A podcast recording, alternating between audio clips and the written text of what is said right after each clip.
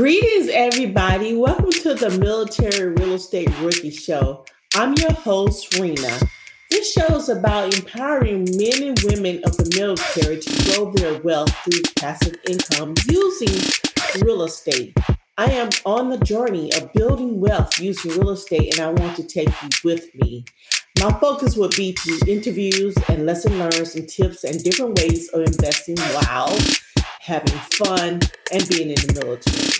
The quote of the day is if it was easy, everybody would do it. To make sure that you guys get all the information you need, break it down, make sure that you A to Z learn how to invest in real estate. I'm your host, Rena. Until then, let's get the mission done and let's take this journey together. Hello, welcome everyone. Today's topic is understanding the basics of VA loans and closing costs. I will provide an overview of the closing costs as it relates to the VA home loan purchase. The VA loan program is designed to help veterans and active duty military members finance the purchase of a home. With this program, veterans can take advantage of no down payment, no private mortgage insurance, and competitive interest rates. In addition to the benefits of the VA loan program, there are also closing costs associated with the VA loan. These costs include the appraisal fee, the loan originating fee, the title and the recording fee, and other administrative fees. So your down payment is not the only thing you need to bring to the closing table when you purchase a home. Closing costs are the expense you pay to the lender in exchange for loan services. Many first time home buyers underestimate how much they need to pay closing costs. Closing costs are fees you pay to lenders. They charge fees to create the loan. Now, earlier I mentioned closing costs covers appraisals, such for the title and other administrative fees. They also provide, it depends on the loan. Now, closing costs usually is between three to six percent of the loan. Suppose the loan amount is $200,000 the closing costs would normally be between $3,000 to $12,000. But you can negotiate on the closing costs. It depends on the market and the seller of the property. Buyers and sellers can negotiate on the closing costs, whether to help pay or split it. Usually buyers will still have to pay some type of closing costs. When the seller helps the buyer pay some of the closing costs, this is called seller concessions. Seller concessions can be extremely helpful if the buyer handles trouble coming up. If they have trouble coming up with the closing costs, there are limits on amount that a buyer can, a seller can offer toward closing costs. Sellers can only contribute up to certain percentages of the mortgage value, which varies by the type of loan, occupation, and down payment. Now, VA loans follow a couple of different rules depending on what they apply you know, up to 4% of purchase price or appraisal can go toward escrow account and may require a funding fee. For a first time VA user, if you put down less than 5% on your loan, your VA funding fee is equal to 2.15% of your total loan value or 3.3% if it's subsequent use. A 5% down payment lowers your fees to 1.5% and a 10% down payment lowers your fee to 1.25%. The last two are the same regardless of whether it's your first time or your 10th time. Now I will explain the funding fees on a, a different episode.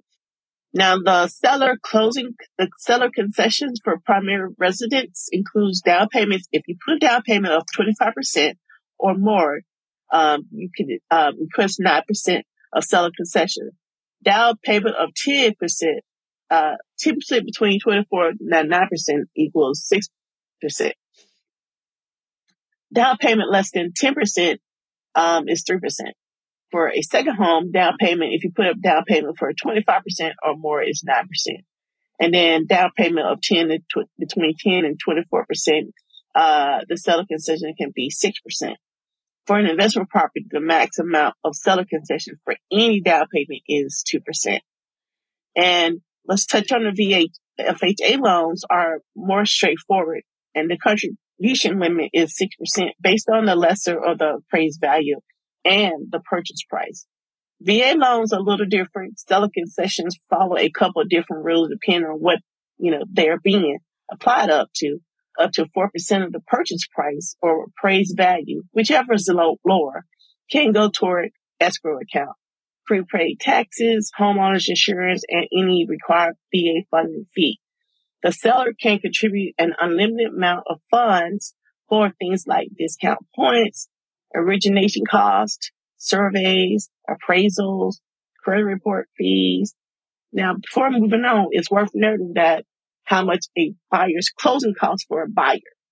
Not every buyer will remain the same amount in closing costs. Some costs are, li- are lenders requirements, some are government requirements, and others may be optional, depending on the situation. What you'll need to pay for when you depend on where you live, your uh, particular lender, and what type of loan you take. At least three business days before you attend your closing meeting, your lender will give you a document called the settlement statement. This will list out every closing cost you need to cover and how much you owe. Let's look at some of the most common closing costs you might see on your closing disclosure. Application fee. Some lenders charge an application fee to process, to process your loan request. This varies by lender, can be up to $500. This may be separate fee or used as a deposit to be used toward other closing costs later. Your application fee is non-refundable, even if you reject the loan. Application, the appraisal, your lender will order a third party appraisal management company that will send a professional appraisal to your home and determine how much your property is worth. They also do some basic safety checking to make sure the property is move in ready. Appraisals are important because they set the amount that lenders will let you borrow for a property. This also ensures you aren't overpaying for a property. Appraisal fees usually range between $300 and $600, but can be higher. Another fee is attorney fees. In some states, you can't close on a home loan without an attorney. Attorney fees cover the cost of a coordinated closing, draw up paperwork for your title transfer, Real estate attorneys charge depends on your state and your local rates. Another fee is closing fee. Your closing fee goes to the escrow company or attorney. You conduct your closing meeting. In some states, an attorney will sign off on every closing. These costs vary depends on your state. And a courier fee. A courier fee covers the cost of transporting mortgage documents. Expect to pay around 30 to $40 it depends on the, how, what the lender charges. Another fee is credit report fee. Credit report fee cover the cost of pulling your credit and look at your credit score. Most credit report fees are around $25. Discount points. Discount points uh, lender allow you to pay money upfront on your loan to reduce your interest rate by buying essential buying down your rate to save interest over the life of the loan. One discount point equals 1% of the loan. For example, if you take out a mortgage for $100,000, one point will cost you $1,000. For a $200,000, a point costs $2,000. Unlike other fees, discount points aren't mandatory. Your fees for any discount points will appear on your, your originator charges. And escrow funds, sometimes referred to reserve fees or prepaid funds, holds reserve money for property taxes, premiums, home owner's insurance, and mortgage insurance. Your lender keeps your escrow funds in a special account. The lender then uses discount points. And then we'll go on to loan estimate escrow. Now this escrow fund to make payments on your behalf is part of your regular mortgage payment. At closing, your lender might require you to put a certain number of months worth of expenses into an escrow account. Though the number of months depends on your lender, many buyers put down 2% worth of expenses at closing. So A VA loan still must go through the normal processes of purchasing a home. You are required to pay the fees that I explained above.